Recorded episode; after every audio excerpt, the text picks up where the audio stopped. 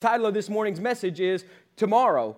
Tomorrow is the title of this morning's message. And the Word of God says, And he said to him, Son, you are always with me, and all that is mine is yours. Son, you are always with me, and all that is mine is yours. Pray with me this morning. Father, thank you we get to call you Father. Thank you that we get to call you Father. And Father, Daddy God, you said, All that is yours is ours. And so, Father, we pray that your spirit would break out, that heaven would touch earth this morning, and that our lives would be touched immediately, changed eternally, here today, so that our tomorrow will never be the same. In Jesus' name we pray. And all God's people said, Amen. Amen. Well, as you're with us this morning, we've been talking in a series this morning called Home. And in our series called Home this morning, the biggest thing we're trying to address as a church is that this doesn't feel like a church to you, it feels like home to you. And as it feels like home to you, we pray that you would do this. You would kick your shoes off, that we would have fun together, that we would hang out together, but more than that, that the Spirit of God would move in this place like never before. And as you find a place called home and you walk in this building, we want you to know when you walk in this building that you are not a project to us at TWBC. You are a person to us. And we got to realize this when we walk into a place called home that people are not projects. People are not projects to be fixed, they're human beings to be loved. And when we will love people the way the Father loves people, He can fix people only the way the Father can fix people. Amen? See, God the Father works through us, but He can't work through us until we love the way that He loves. And so it's our job this year at TWBC is to love you like the Father loves you. And listen, I love you just the way you are. If you never change the rest of your life and you were the same today as you are 50 years from now, if you never changed anything else about you, I love you exactly the way you are. I don't love you for who you're trying to become. I don't love you for who you could be. I don't love you for the potential within you. I love you for you. And people are not projects to be fixed, they're people to be loved. And as we love people, we know the Father's going to come do a mighty work in their life. Amen. We know the Father's going to begin to touch and transform and do amazing things. And He's going to do it in this environment called home. Now, what is home? What is the definition of home? Home is where the presence of the Father is. Home is where the presence of the Father is, but homelessness is where the absence of the presence of the Father is. Where the Father is not present, it creates this void in our life called homelessness. And through homelessness, as the past couple of weeks have gone by, we have realized and gone through so many scenarios of, uh, of the catastrophic uh, manifestations of homelessness in all of our houses that God needs to come in and do a mighty work and not just fix us, but He wants to love us to a place of transformation in Him where we realize that we don't work for Him, we work from Him. And so many of us, we've got to come to this place that we realize we don't work for God, we work from God. Last week we did a sermon called Reality. What is the reality of homelessness and what does it really look like in our everyday life as a family? And, and, we went through several scenarios last week from, from a young child to a youth to a, to a college age young adult to a adult to a person who's an empty nester whose kids are raised and out of the house. And we've gone through all these scenarios, but it doesn't matter what age group they were in. Several of the same fears over and over and over started manifesting because they realized this they had been living in a spirit of homelessness all their life, even though they've had an encounter with Jesus Christ. And in the midst of having an encounter with Jesus Christ, you can get saved, but never receive the spirit of sonship. And so, in your salvation moment, you can come over here and be a son, or you can live as a slave the rest of your life. And we realize that if we're going to be who God's called us to be, it's going to come from a way where we receive, we become, and we release. Many of us have not entered into the area of sonship and become the person in chair one that I'll talk about in just a minute because we have not received the love of the Father. We cannot become the love of the Father, and therefore we do not have the ability to release the love of the Father. But this morning in this place, I believe God's going to begin to do a transformational moment where we do receive the love of the Father, where we are able to then release the love of the Father, and then we can become all that God's who called us to become in every area of our life. And now, the past couple weeks, I've used this same illustration over and over, and it's chair one. Chair one is a place called home. It's those who have had an encounter with Christ. And as they've had an encounter with Christ, they've come into a place of sonship. They've entered this place that they don't work for the Father, they work from the Father. They don't try to achieve something. They know that when you truly become a son in the house, you can only receive something. And so we have, we have people who live in chair one, but the vast majority of believers who, work, who, who live in the body of Christ live in chair number two. And as they live in chair number two, they've had a true encounter with Jesus Christ. And 93%, uh, uh, stats say 93% of Christians live in this chair. They've had an encounter with Jesus Christ, but instead of receiving a spirit of sonship, they received what Paul said do not become uh, again slaves to the very thing that you were just rescued out of, and they received a spirit of slavery. See, you can have a true encounter with Christ and get born again, but if you don't receive the spirit of sonship, you will end up receiving the spirit of slaves and you'll slave in the father's house, as we learned last week, as the eldest son did. He said, Father, I've been slaving in your house all these years. God never called us to slave in his house. The father called us to be a son in his house. And I said last week, I can't believe how brokenhearted the father must have been for his oldest son to wake up every day and go hang out with the slaves instead of hang out with the father. Many of us do the same thing. We wake up day after day and week after week and month after month and year after year, and we go spend time slaving for the Father instead of sonning with the Father. And we must change that in our life. And 93% of people in the body of Christ live from that chair there. And the third chair is this right here it's called homeless homeless and lost. These are people who have never had an encounter with Jesus Christ. These are people who never have experienced salvation, and therefore they don't have the ability to be a slave and homeless or a son and come home because they've never had and the problem is the belief system of this person here who's home and a son and this person here who's homeless and a slave are almost identical. They have almost the same belief system. The big issue is the actions of chair two and three, where this person says, I'm born again, and this person says, I'm not. Their beliefs are completely different, but their actions and their attitudes many times line up to be very similar. This is why you can have people who are lost and dying going to hell out on a drunken bender on a Saturday night, and you can have people who are saved and had an encounter with Jesus be out in a drunken bender on a Saturday night. The, the, their actions line up the same, even though their beliefs may be completely different. And some of the manifestations of that are homelessness in our life. And it's time that those realities begin to change. So now we need to take the reality of what we talked about last week all those things that we talked about last week, we found out what the reality of today was last week. But how does this play into tomorrow? And so now we must do this. Now we need to take this reality of today into tomorrow and how the reality of homelessness is not just damaging to us, but for generations to come. It's not just damaging for us today, but it's damaging for generations to come. And there is a certain account in the Bible that proves this out in such an amazing way, and it starts in Genesis chapter 9. And so you can write these scriptures down. If you have your Bible, turn to it in your if you have your phone app out, turn it to, your, to it in your phone app. It's Genesis chapter 9, verses 18 through 26. And this is the story of Noah. After the ark had landed and they came off the boat, the account here picks up. And we're going to see how the generation and the reality of homelessness in the day of Noah didn't just affect their reality today, but it affected the reality of their tomorrow and even generations on down the line. And we're going to watch how this plays out in our life as well. And so, Genesis chapter 9, verses 18 through 26. It says, The sons of Noah who went forth from the ark were Shem, Ham, and Japheth. Everybody say Shem. Shem. Everybody say Ham. Ham. And everybody say Japheth. Japheth. Ham was the father of Canaan. These three, were, these three were the sons of Noah, and from these all the people of the whole earth were dispersed. Noah, being a man of the soil, planted a vineyard, and he drank wine and became drunk. Everybody say drunk. I just want to make sure we're on the same page this morning, okay? It didn't say he kind of got tipsy, it said he was drunk. And he lay uncovered, that means he was naked, in his tent. So, yes, we're talking about naked drunk people at 9 o'clock in the morning, okay? It's all good. We're at home, we're at home right?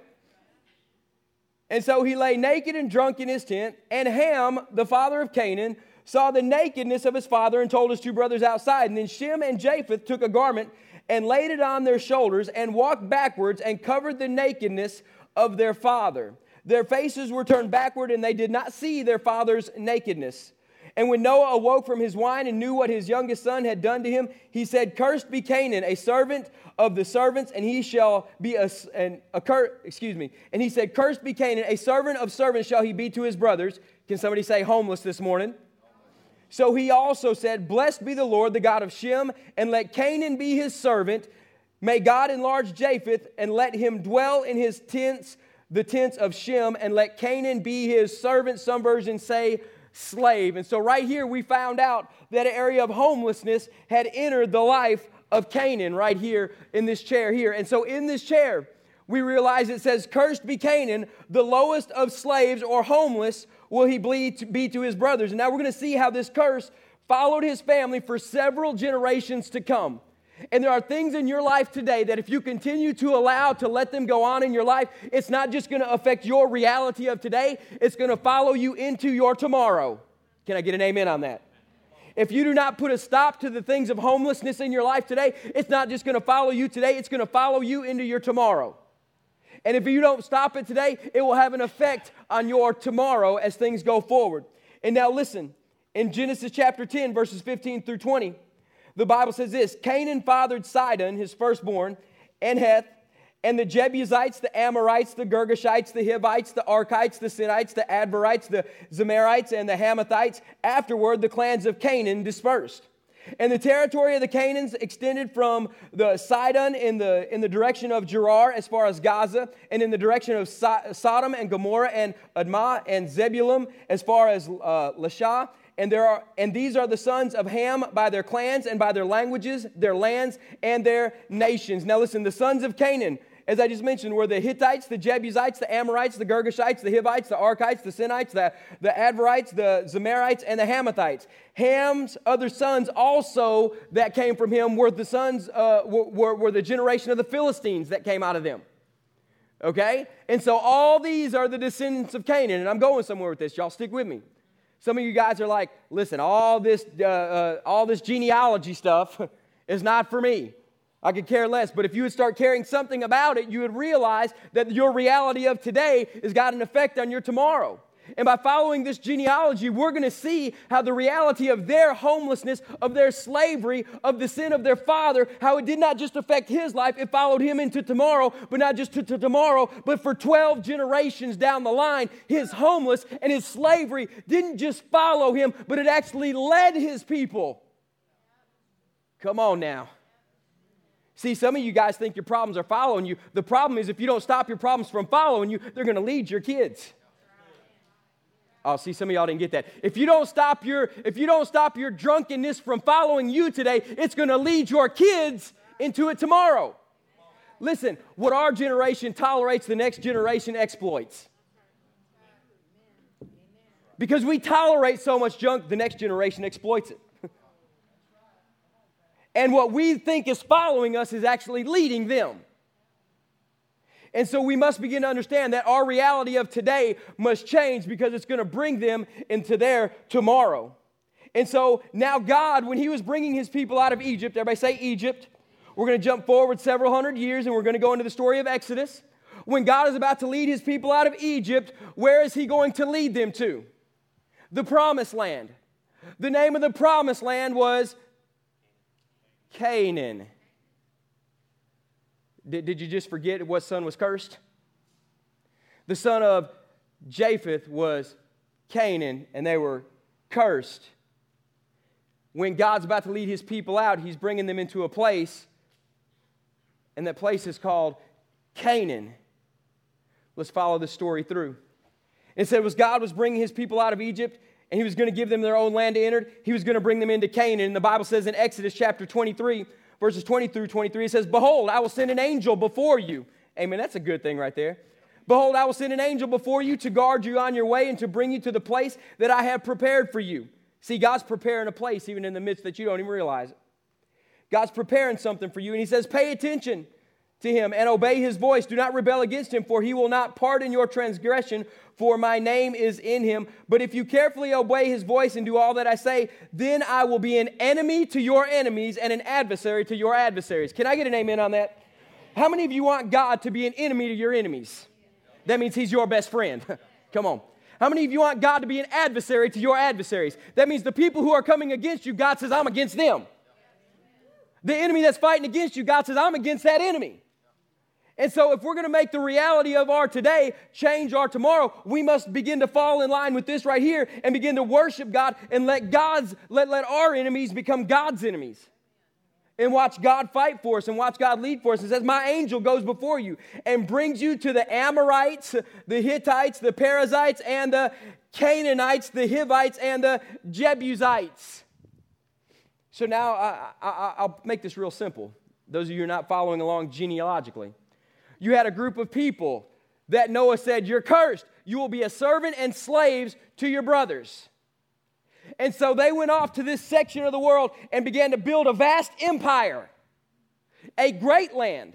The Bible says it's a land flowing with milk and honey, a land where you can dig t- copper out of the hills, a land where there's gold, a land where, the, where, where there's rivers and there's a, an abundance like never before, a land where there's milk and, and honey and everything that they need. And so they're building this vast empire in this lush land, but they didn't know that their reality of yesterday had followed them into their tomorrow. So they're building a land for somebody who's going to come in because they've been accursed and a slave to their brothers all these years and didn't know it.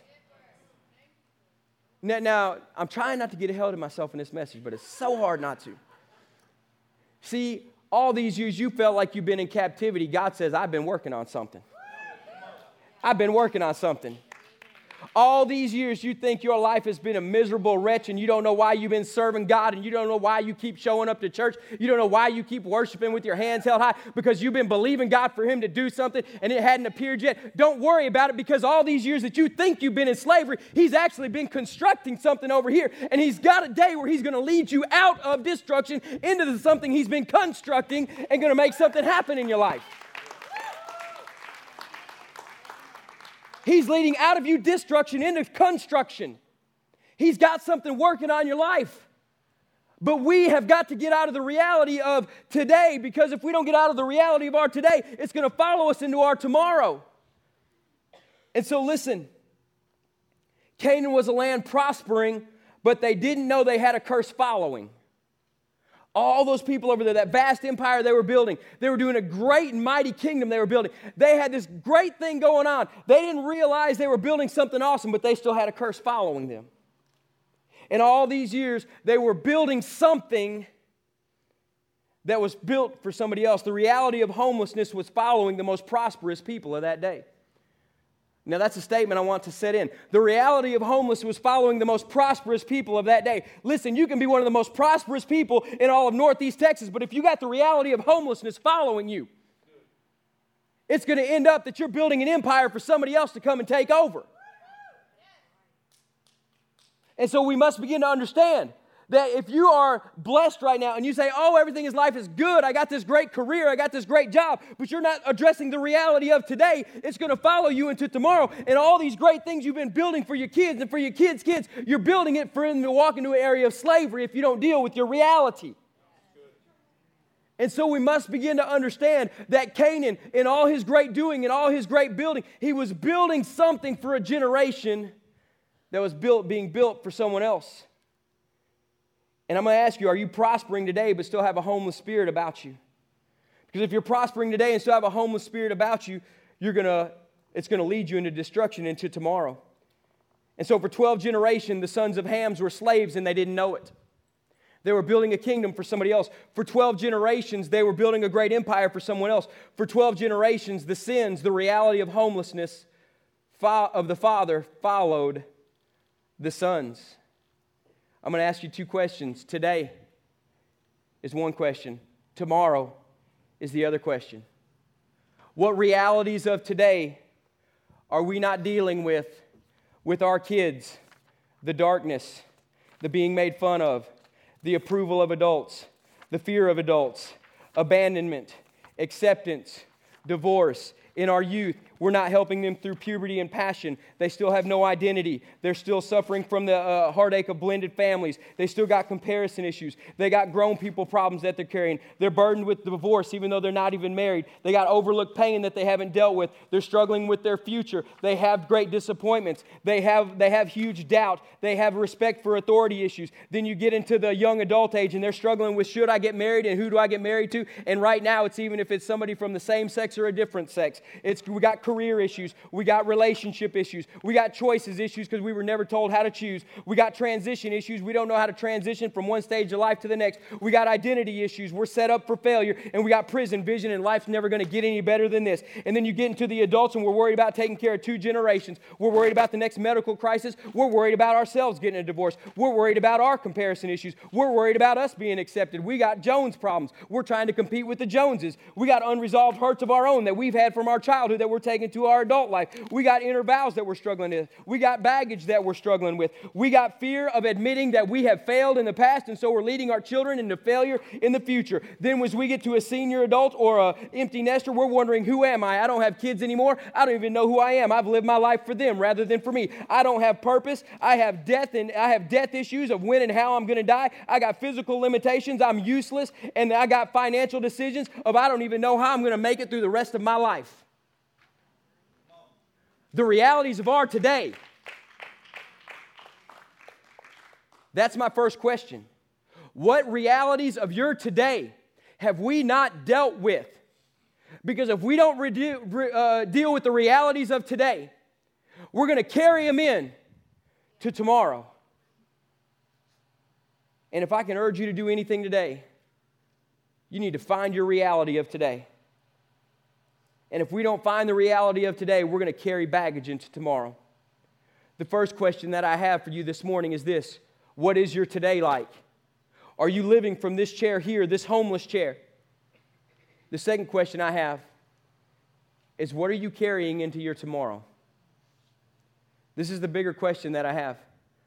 Because if you don't re- deal with the realities of today, you're going to be carrying something into your tomorrow. And so, my question today is what things are you doing today or even starting today that are going to follow you into your tomorrow that will actually lead your children in the generations to come? Such as these little things that you think you got under control now, that you just started doing in the past three to five years in your life.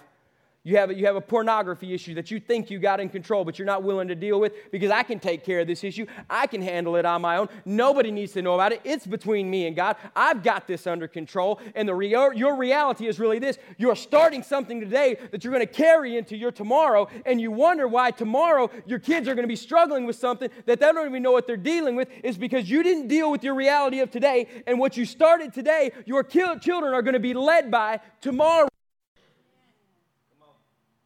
Let's take any area. Because we're not deal, willing to deal with our depression today, our kids are going to be led by depressed people tomorrow. Come on. Because we're not willing to deal with our issues of financial decisions today. We'll get in debt as much as we want to because, hey, the government will bail us out at some point. Come on now. We'll spend money like we don't have it because we don't have it and we're still spending it. And the reality of our decision today is it's leading our children into a broke generation tomorrow when God said, Oh, no man anything but the debt of love. So, our decisions that we're making right now today are going to be leading our children tomorrow. And I tell people all this all the time the greatest thing you can do for your kids is not live for them, it's live life in front of them. And I'm not talking show them all your baggage, but I am t- telling you teach them how to live. Live life to the fullest. Live it to a whole nother level. Live it to a place where God can use you mightily in his kingdom's sake. And so the two questions I have for you today is what realities of today have we not dealt with and what things are we starting today that are going to lead our children into a place of slavery tomorrow? And these are heavy questions. But if we don't begin to answer them right now, our children will not be this chair here. In fact, they'll be building for 12 generations for somebody else to come in and take over what they've been building. because they didn't realize they were slaves and a curse just wasn't following them. The reality of homeless wasn't just following them, the reality of the curse and the sin was leading them the whole time. And the last time I read the Bible, the only thing we're supposed to be led by is the Holy Spirit. And so, in this, parents, I want you to take a big look at what is your reality today. And what your reality today is, what are you starting today that's going to lead your children tomorrow? And in this moment, God wants to speak something into your life. Because right now, right here at this time, this is when the whole series changes. It's when the whole series changes. Because God hasn't been working for your destruction, God's been working for your construction. God hasn't been working for you in your homelessness, He's been working on a building process. And if you'll begin to embrace the movement of God in your life, right now is when this whole series changes.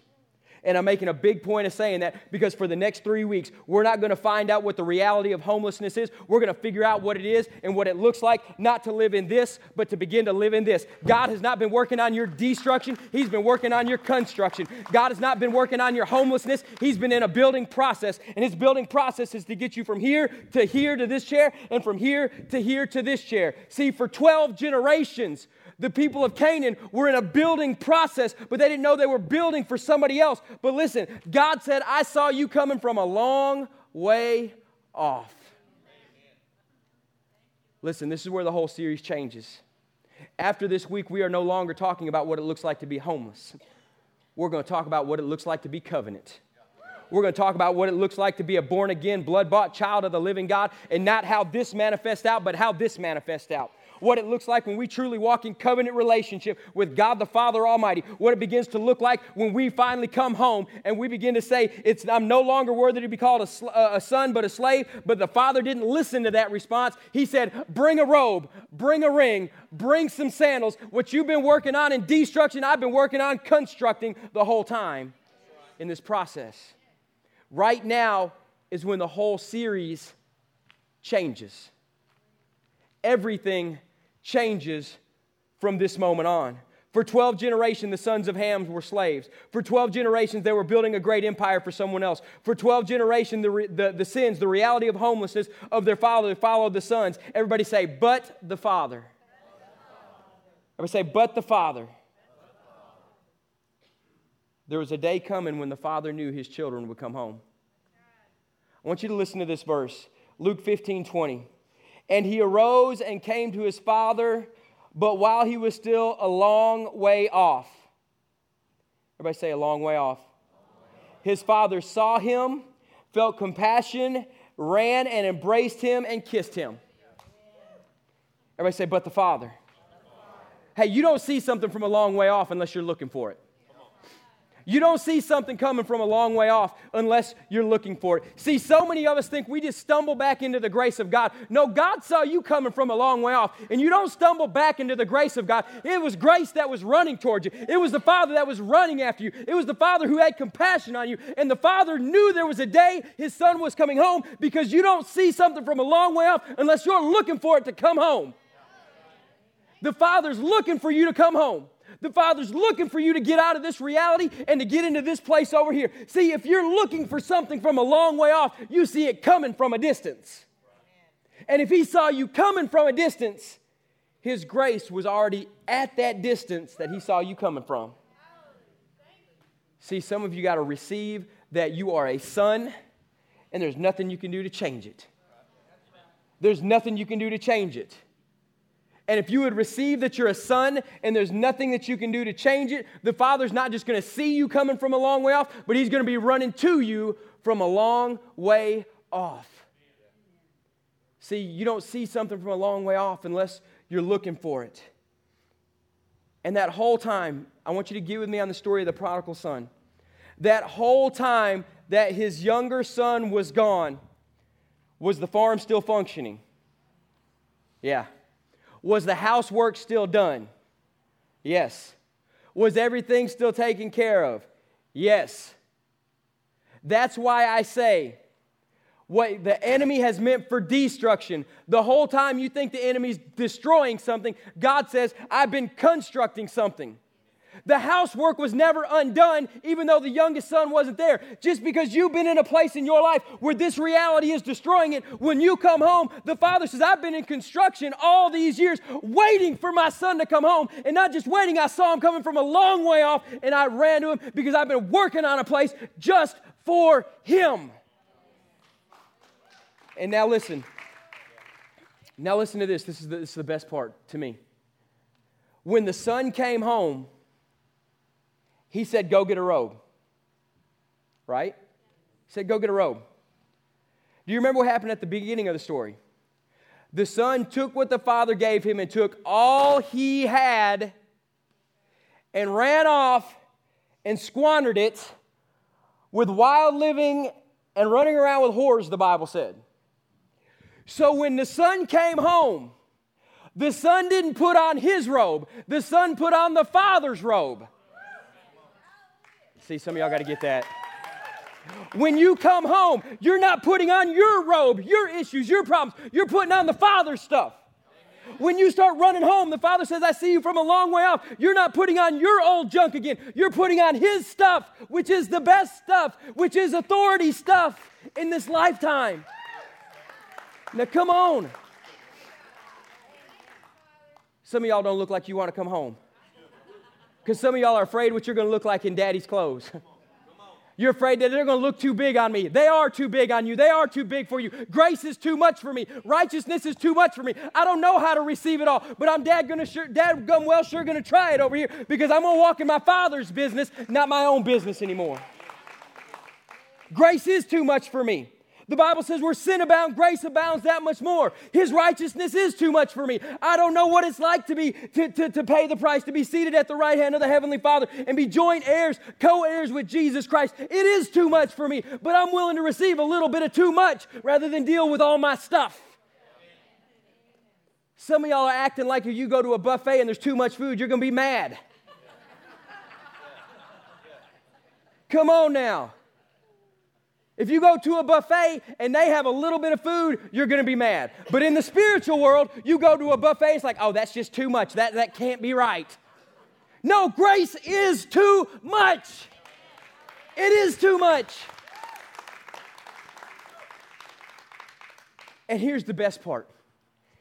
Here is the best part, my favorite part, my, my most favorite part. I'm, I'm talking my exponential favorite part. The son comes home with his head down. Daddy's always had his head up because you don't see something coming from a long way off unless you're looking for it. So the son's walking with his head down, daddy's walking with his head up. And the daddy runs to the son. It doesn't say the son ran at all. We picture it in videos and stuff like that. They're both running to each other. No, the Bible doesn't say the son ran. The Bible says the father ran. And the father got to the son before the son got to the father. Come on. And when the father got to the son, before the son got to the father, he said, Pick up your head.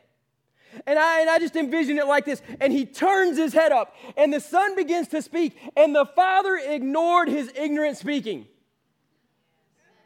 Come on. Some of y'all need to ask God to ignore your ignorant speaking. Because the son said, Father, I'm not worthy to be a son, but I'm about to be a slave in your house. And before he even finished his fully rehearsed statement, the father said, Go get a robe. Go get a ring and go get some sandals. And, and, and, I don't know if I have time to get into all that in the next three weeks, but you need to go study all that stuff. It's amazing. And he said, Go get all that stuff. But listen, what he did when he picked his head up, he no longer said, I'm daddy. He said, Now when you call on me, I'm daddy God.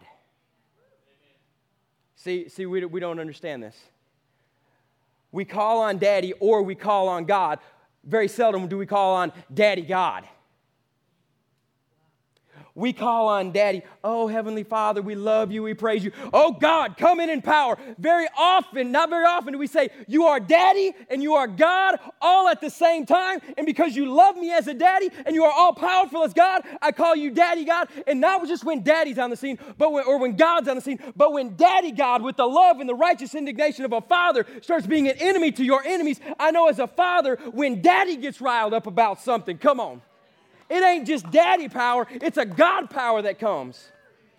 And some of you got to realize that when the son came home, that the father was not mad at the son, but what the father was mad at is how the world had stolen his son and the life of his son for several years. And so when he came home, it wasn't just loving daddy that showed up, it wasn't just God that showed up, but daddy with the love of the father and God possessing all power showed up at the same time and said, I'm giving him too much. I'm giving him my righteousness and my robe. I'm giving him my authority with my ring. I'm giving him my place with my shoes on and he's coming home. And listen, when he killed the fatted calf, this is way off my notes. This ain't even in my notes. I'm just, I'm just going.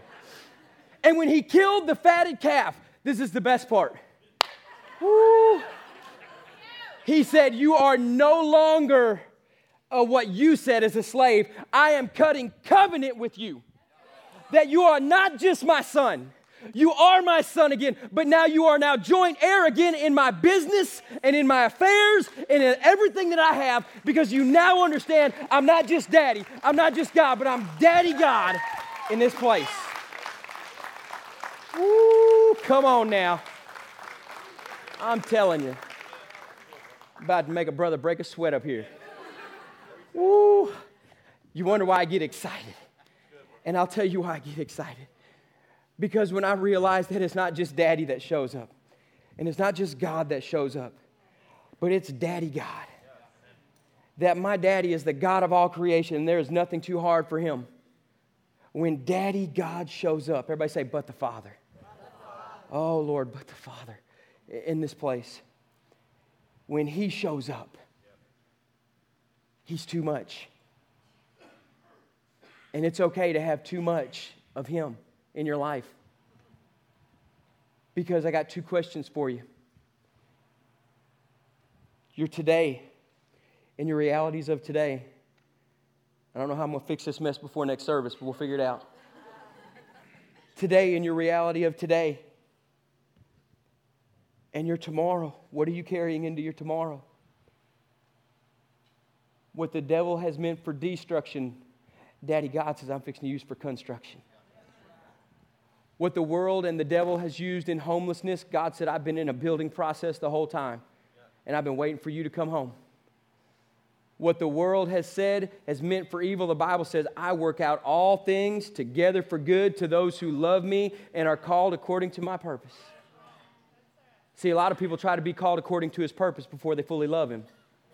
And we wonder why we're in an area of homelessness. But when you truly love him, you'll be called according to his purpose and he no longer looks at you as just son. He cuts new covenant with you through his Jesus Christ, his one and only son. And when he cut new covenant with you, he said, You are now a son, but you're more than a son. You're equal business partners in my venture. And all that the company has, all that the kingdom has, is yours.